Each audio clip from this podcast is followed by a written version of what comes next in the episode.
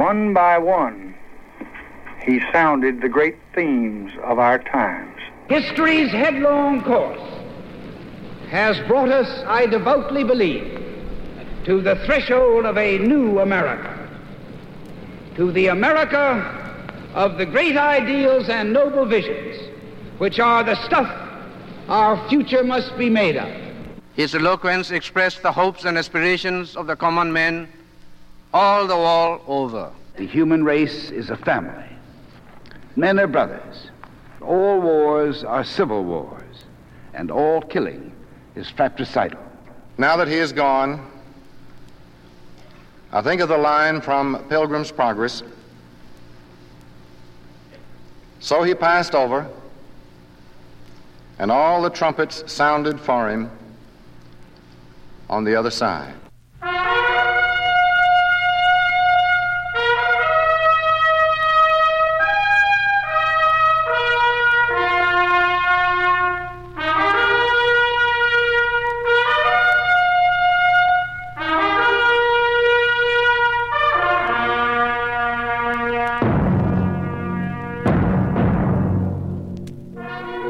Adlai Ewing Stevenson, born Los Angeles, February 5, 1900.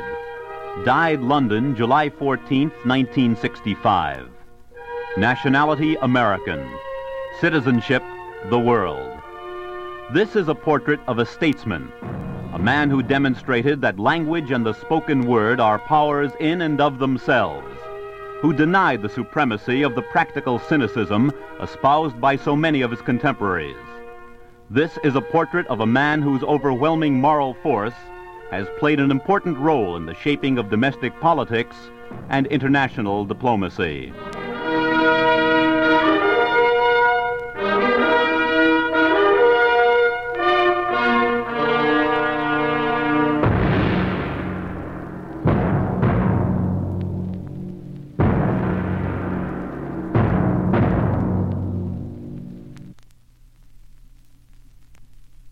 In many ways, the first 50 years of Adlai Stevenson's life was spent in preparation for the days he would make his contribution to international understanding.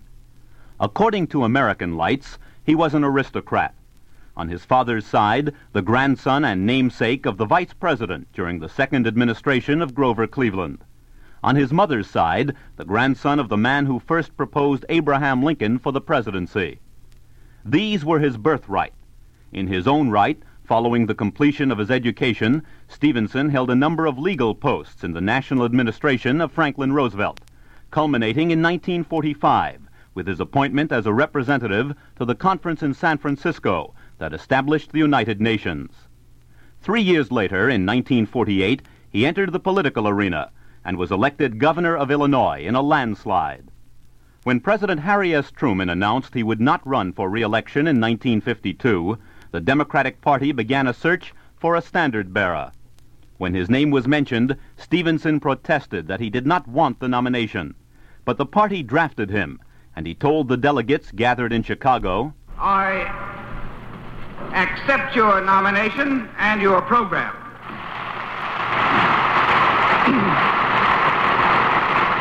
and now, my friends, that you have made your decision, I will fight to win that office with all my heart and my soul. The Republican nominee was war hero Dwight Eisenhower, and the election proved no contest. As the return spelled defeat for Stevenson that November, he told the people, I have lost, but I have said what I mean and meant what I said. No man can do more, and you are entitled to no less. Then he added, Someone asked me as I came in down on the street how I felt. And I was reminded of a story that a fellow townsman of ours used to tell, Abraham Lincoln. And they asked him how he felt once after an unsuccessful election. He said he felt like a little boy who had stubbed his toe in the dark. That he was too old to cry but it hurt too much to laugh. While the electoral vote was a lopsided 442 to 89, Stevenson managed to roll up 27 million popular votes, 3 million more than were cast for Truman in his successful 1948 campaign. Adlai Stevenson had made his mark on the nation and his party, and in 1956 he sought and won the nomination again. In his acceptance address to the Chicago Convention, he said, I come here on a solemn mission. I accept your nomination and your program. Four years ago, I stood in this same place and uttered those same words to you. But four years ago, I did not seek the honor that you bestowed upon me. This time, as you may have noticed, it was not entirely unsolicited. During the campaign, he would discuss that convention in unconventional style. I remember at the height of the convention, I walked boldly into a marching group of my supporters. The leader was a, an immense woman um, who was clearly about to become a mother. And she was carrying a huge poster saying, Stevenson is the man. But the result at the polls was the same as four years earlier an overwhelming victory for Eisenhower. To you who are disappointed, let me confess that I am too. Here in America, the people have made their choice in a vigorous partisan contest that has affirmed again the vitality of the democratic process. And I say, God bless partisanship for this is democracy's lifeblood. Looking back on his two unsuccessful efforts, Stevenson often told this story. I take some comfort in the philosophy of a taxi driver who said to me one time, um, uh, Why did you run for president anyway? And I said, Well, uh, why not? And uh, he said, Well, if you run for president, and you're. To tell you how grateful I am for this tumultuous and moving welcome to the 1960 Democratic Convention.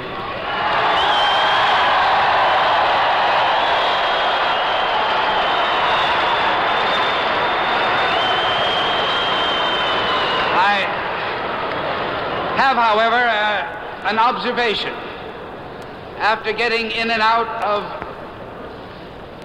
the Biltmore Hotel in this hall, I've decided that I know who you're going to nominate. It will be the last survivor.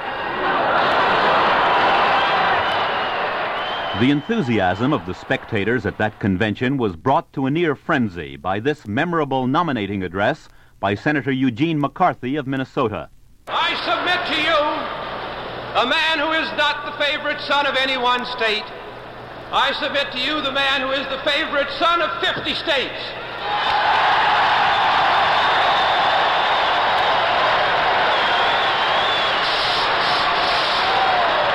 And not only of 50 states, but the favorite son of every country in the world in which he is known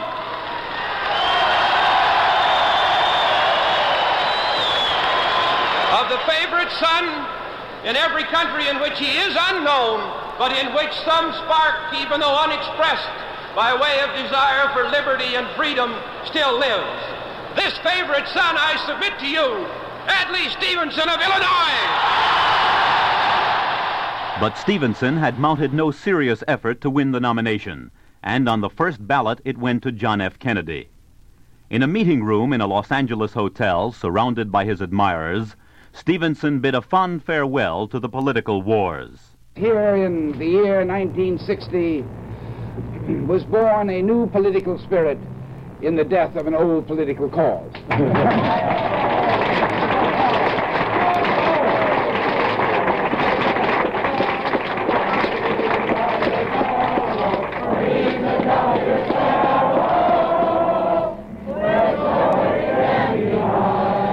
In two campaigns and a brief fling at the 1960 convention, he had demonstrated that moral values were relative to politics. that intelligence, wit, and meaning were vital parts of the public dialogue on any and all issues.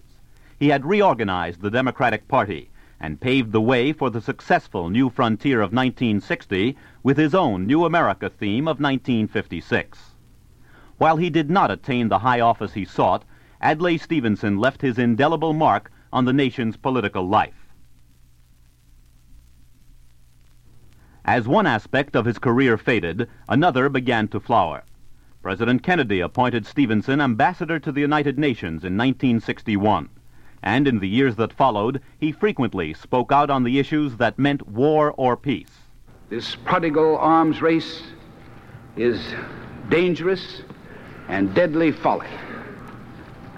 Here in the United States, we want to save, not destroy, our fellow man. We want to devote the resources now swallowed up by this insatiable monster to the unfinished tasks of our own society. And we want to devote these resources to giving every soul on earth a chance for a better life. Yet the arms race goes on. It goes on because no nation confronted by hostile nations can neglect its defenses. No great power can risk unilateral disarmament. There is one way, and one way only, out of the intolerable dilemma, and that is a system of complete and general disarmament. While he could call for disarmament, he was able to view realistically the twin threats of aggression and appeasement, and the need for strength. The policy of appeasement is always intended to strengthen the moderates in the country appeased, but its effect is always to strengthen the extremists. We are prepared to meet and reconcile every legitimate Soviet concern, but we have only contempt for blackmail. We know that every retreat before intimidation strengthens those who say that the threat of force can always achieve communist objectives. Reluctantly and repeatedly, we have to face the sad fact that the only way to reinforce those on the other side is to make it absolutely clear that aggression will be met with resistance and force with force. To him, the split in the communist camp revealed new dangers as well as new opportunities.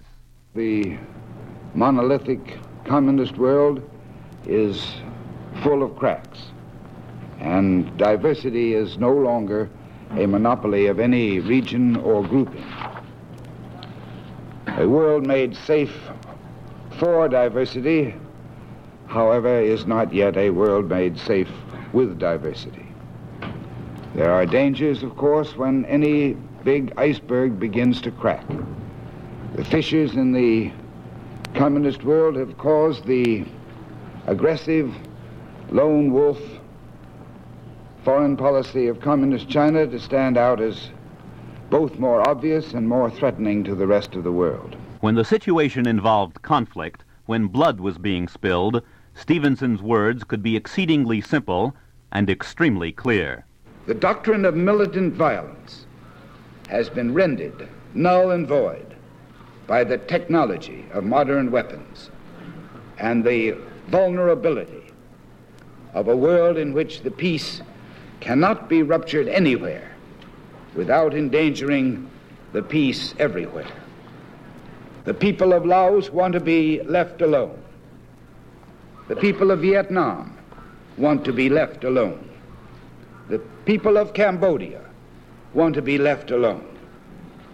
When their neighbors decide to leave them alone, as they must, there will be no fighting in Southeast Asia. During the Security Council debate on the Cuban Missile Crisis in 1962, Stevenson showed he could be tough when he cornered the Soviet delegate with this blistering line of attack. Do you, Ambassador Zorin, deny that the USSR has placed and is placing medium and intermediate range missiles and sites in Cuba? Yes or no? Don't wait for the translation, yes or no. I'm not I am not in an American courtroom, sir, and therefore I do not wish to answer a question that is put to me in the fashion in which a prosecutor does. In due course, sir, you will have your reply. I'm prepared to wait for my answer until hell freezes over, if that's your decision. Stevenson was grieved when representatives of the emerging African nations, whose causes he often championed, launched attacks against the United States. And on occasion, he felt obliged to unleash the fury of his words on them. Racial hatred, racial strife has cursed the world for too long. I make no defense of the sins of the white race in this respect. But the antidote for white racism is not black racism. But whatever the issue, and no matter how bitter and frustrating the debate, Stevenson kept a single theme running through his approach to the important problems with which he grappled that the United Nations was the world's best hope for peace. At ceremonies in San Francisco, observing the 20th anniversary of the United Nations, Stevenson revealed his view of the organization's meaning and role in world affairs. Man in his civil society has learned how to live under the law with the institutions of justice and with a controlled strength that can protect rich and poor alike. This has been done within domestic society. And in this century, for the first time in human history, we are attempting similar safeguards a similar framework of justice, a similar sense of law and impartial protection in the whole wide society of man.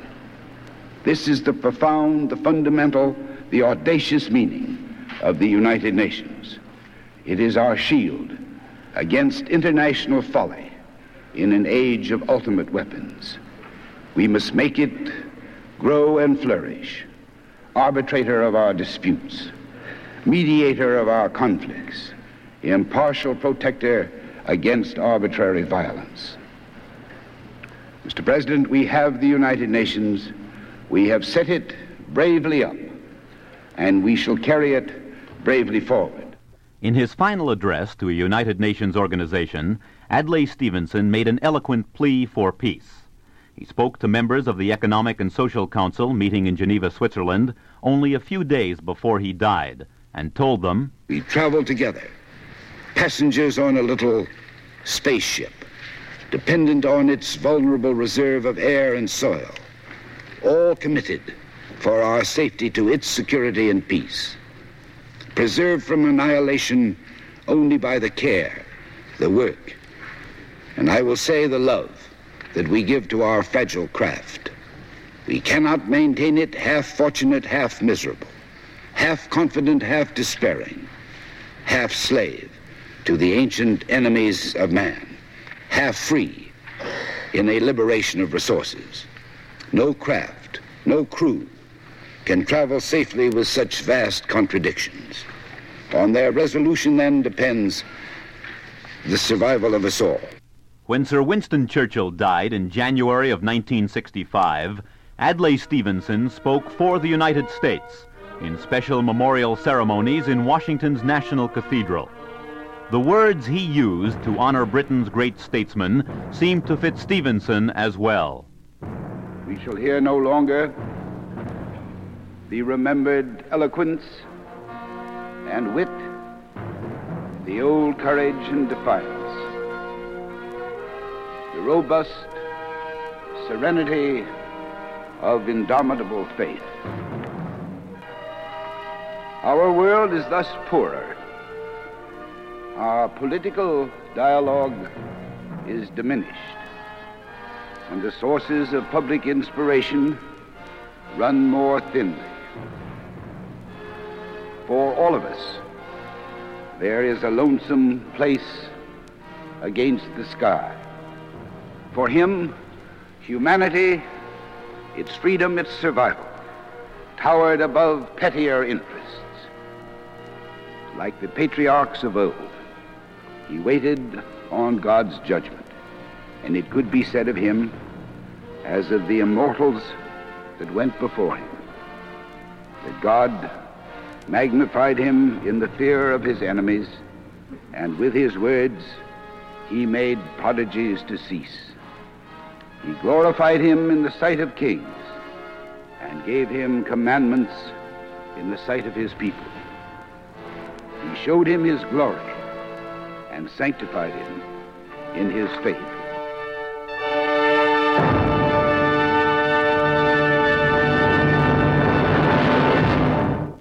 On January 14, 1962, in New York City, the Anti Defamation League of the B'nai B'rith presented Adlai Stevenson with its America's Democratic Legacy Award.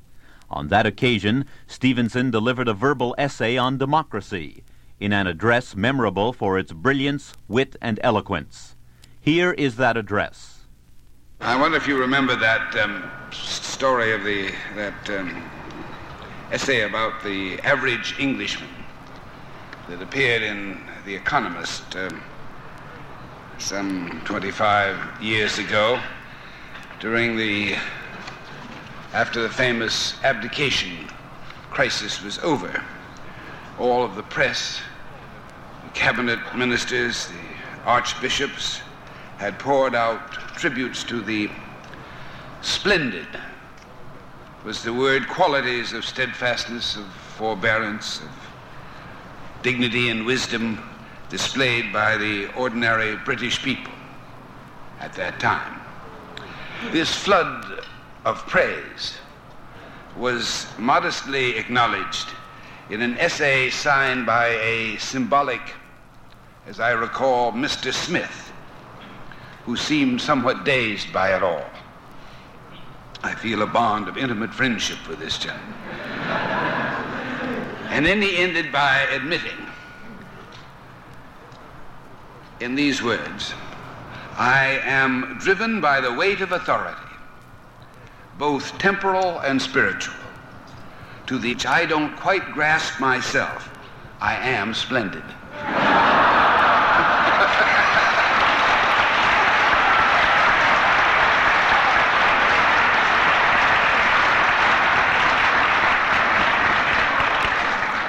I was speaking the other day in Washington um, to the Foreign Service Association. I was reminded, perhaps by the presence of so many diplomats, that um, of a remark that Disraeli made one time that seems to me peculiarly appropriate at this moment, when um, a young, callow, new member of the House of Commons came to him and said, uh, Mr. Prime Minister, do you think I should uh, participate actively in the debates?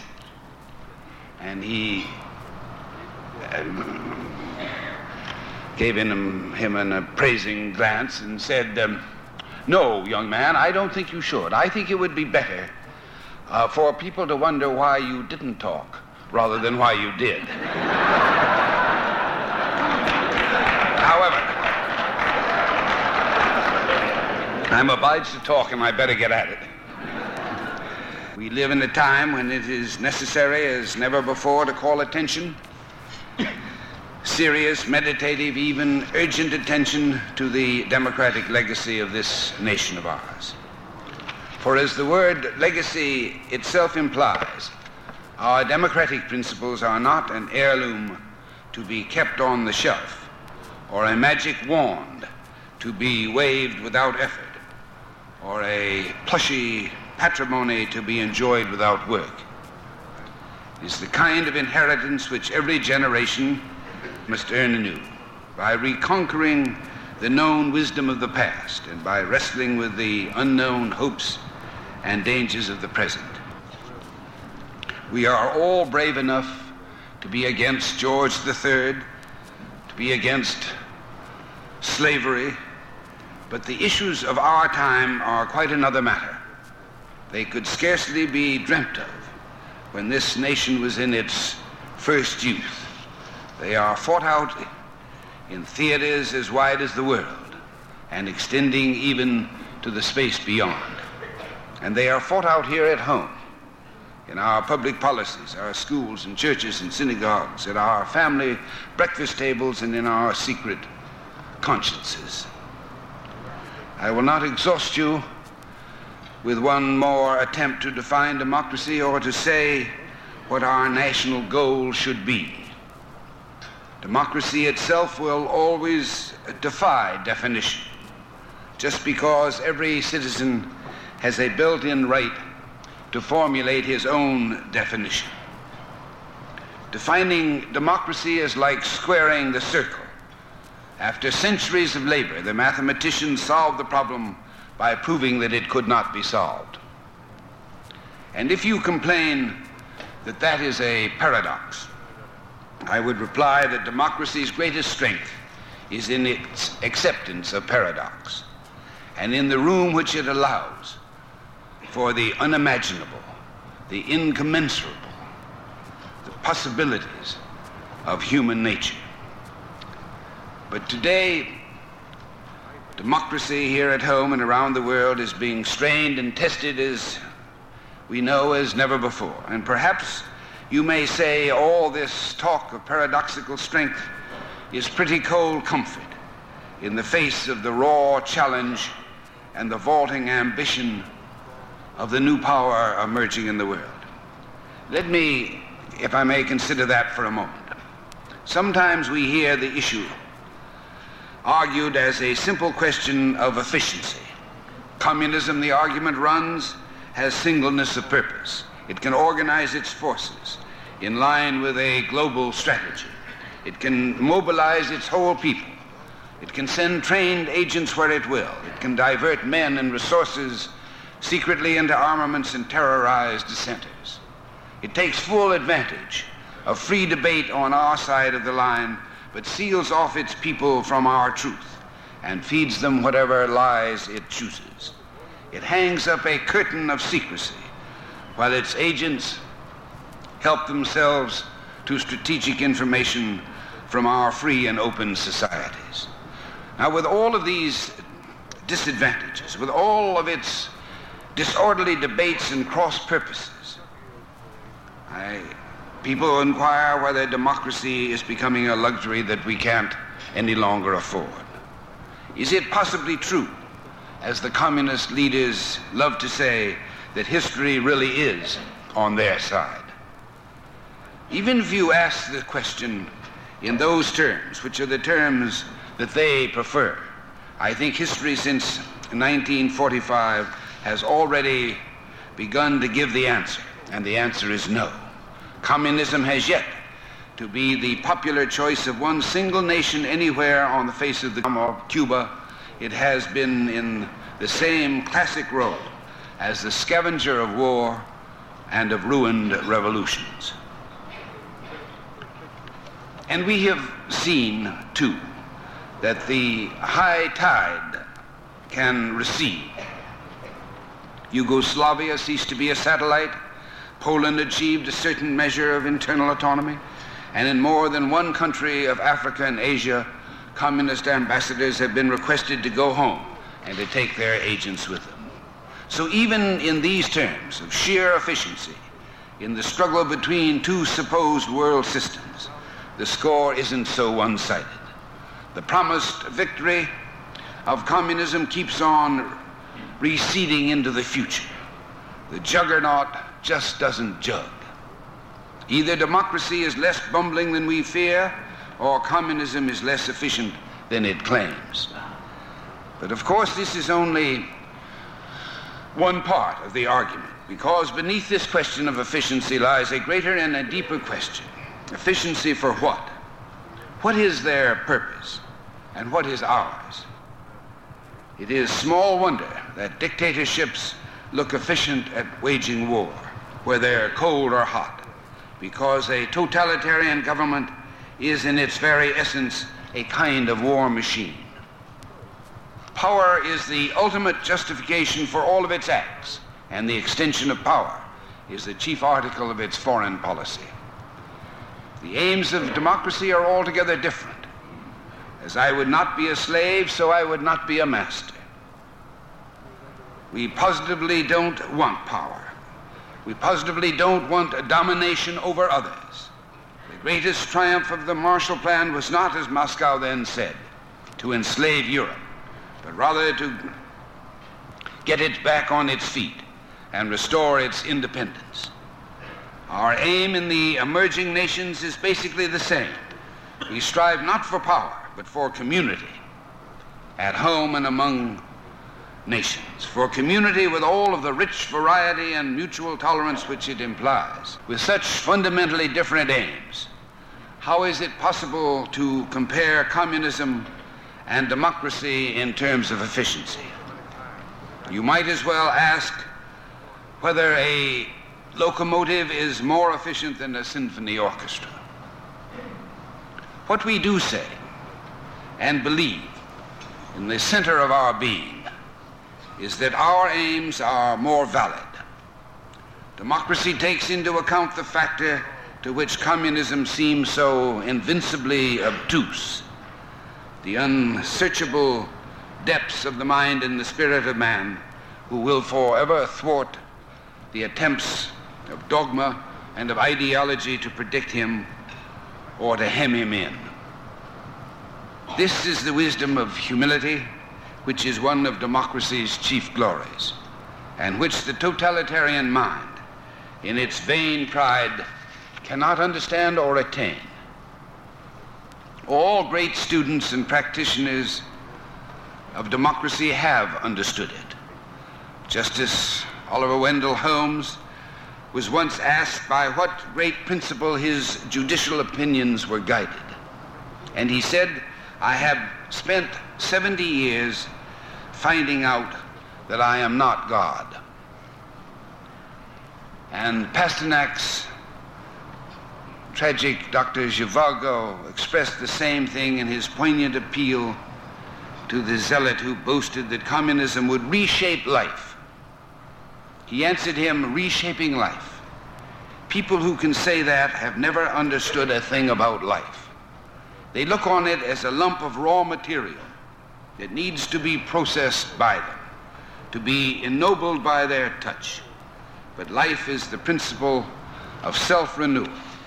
It is constantly renewing and remaking and changing and transfiguring itself. It is infinitely beyond your or my obtuse theories about it. Well, not only aims, but performance too must concern us. Let us say that our worldwide aim is a community of nations which, as the United Nations Charter says, will practice tolerance and live together in peace with one another as good neighbors. Judged by that aim, our own true aim, I believe, how then is democracy doing? What are the dangers it must overcome? I think on the Thomas Jefferson, that most humane and civilized of Americans, was afraid of the melting pots. He predicted that immigrants from European monarchies would import the very political principles from which we had fled and would then transmit them to their children. But of course, exactly the opposite happened.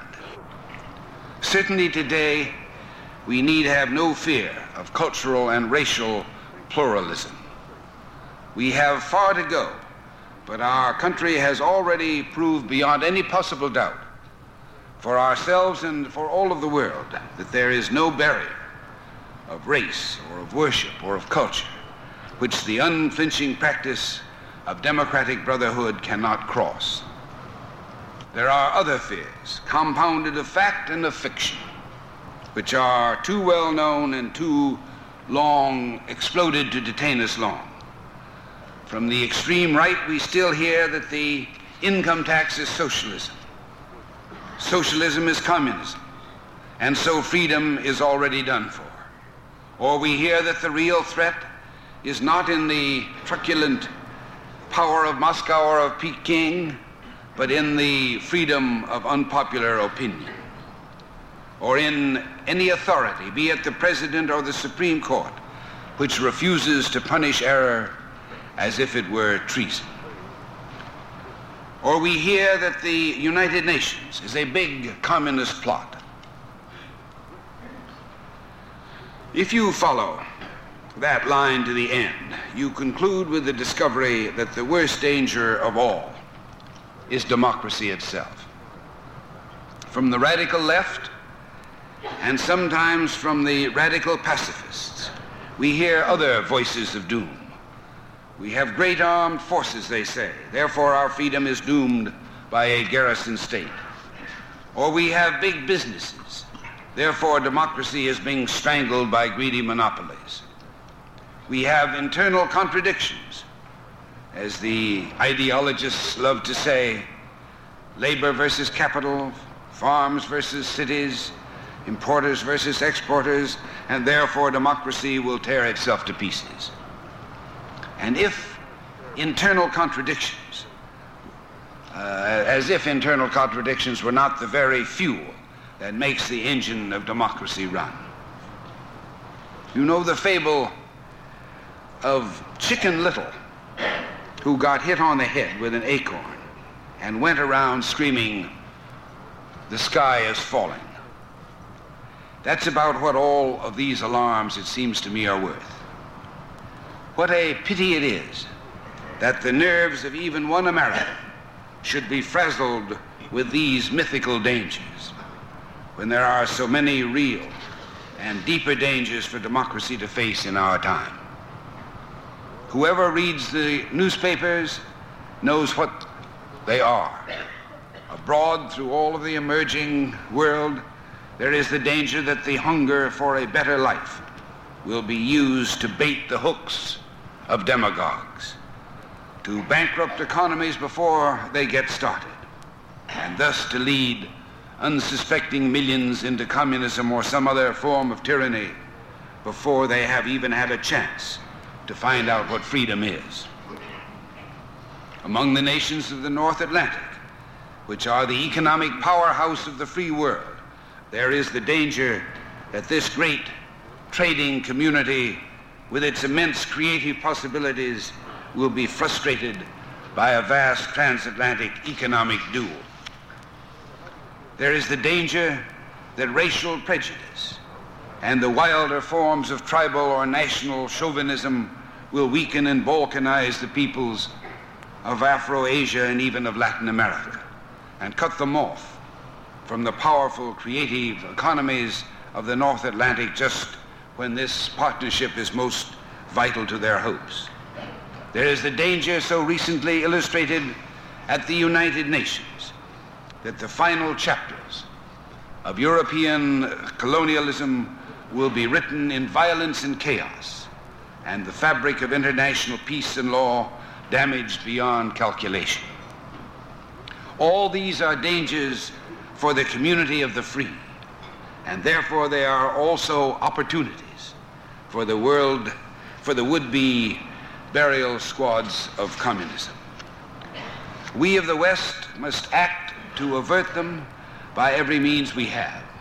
One means will certainly be to evolve on a scale never yet attempted, an enduring partnership for economic and social growth between the free industrial economies and the aspiring new peoples of the world. They will not be completed at all unless we Americans, in whose hands so much of the future rests, can learn certain other lessons in our own society and in our own habits of thought.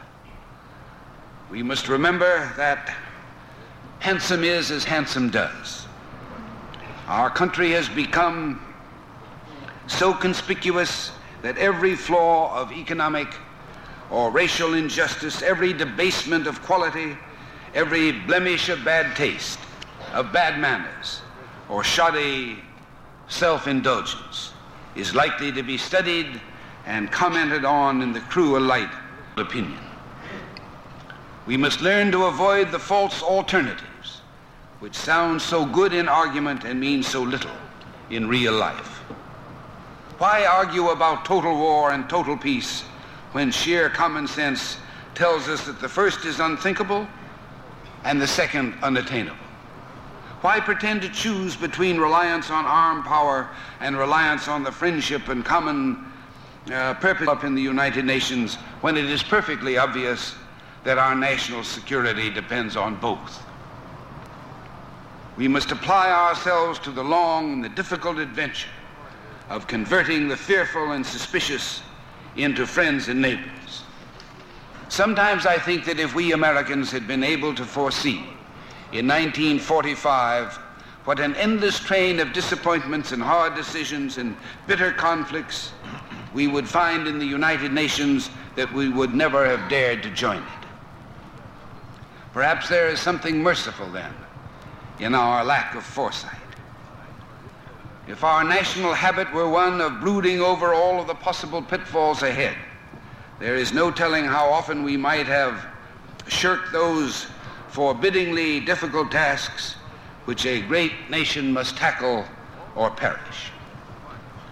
So Americans have tackled many a big and a stubborn job, and they have stayed with it to the end. Now history has given us, I dare say, the biggest job of all. We are destined to work for the rest of our lives, along with every nation and people who will join us, to build a community of tolerance and of peace, a house of freedom, which will be big enough, ultimately, for all mankind. The house will never be finished, for freedom itself is not a static condition, but a process and a way of life utterly unpredictable in the forms in which it may evolve. Indeed, the house is already in existence in a most imperfect and precarious way, and its name is the United Nations. The United Nations is now in the midst of a lot of criticism at home and abroad, much of it from people who would like to restrict the benefits of the Charter to one class, to one race, to one region. But the United Nations is built for the whole world. And if it tried to satisfy all the sectional views, it would end by doing nothing and would soon become an object of contempt. The United Nations is far from being an object of contempt today. Dag Hammarskjöld used to say, if you don't like the United Nations, you don't like the world. Because the United Nations is first and foremost a reflection of the real world of men and nations, with all of their aims and virtues. But it is also something more, something very close to our democratic heritage. It is a standard. It sheds upon the real world the light of moral principles written in the Charter. That light may flicker, but it will not be extinguished. And so long as we have strength, it is up to us to cope with the stubborn evils which the light reveals. I would close with one last thought about that mysterious thing, freedom. The true genius of freedom stems, I find, but from an altogether different quality called loving kindness. The very origin of the word bears this out. From the beginning of recorded language, it has been related to words meaning peace and love. One of these words is friend. In ancient times, you and your family, your clan and your tribe, these friends were free. All others in your village were foreign slaves captured in war. The free man, then, is first of all the beloved, the friend, the man with whom one is at peace. And now, under our rocket laden skies, the family which must uh, learn to live together in peace and in love, and therefore in freedom, is the family called man. All three billion of him. We should not complain that the attainment of this goal is difficult, or even in any perfect sense impossible. Our magnificent gift of freedom was forged in difficulty and suffering and the impossible was always its guiding light. Thank you from the bottom of my heart.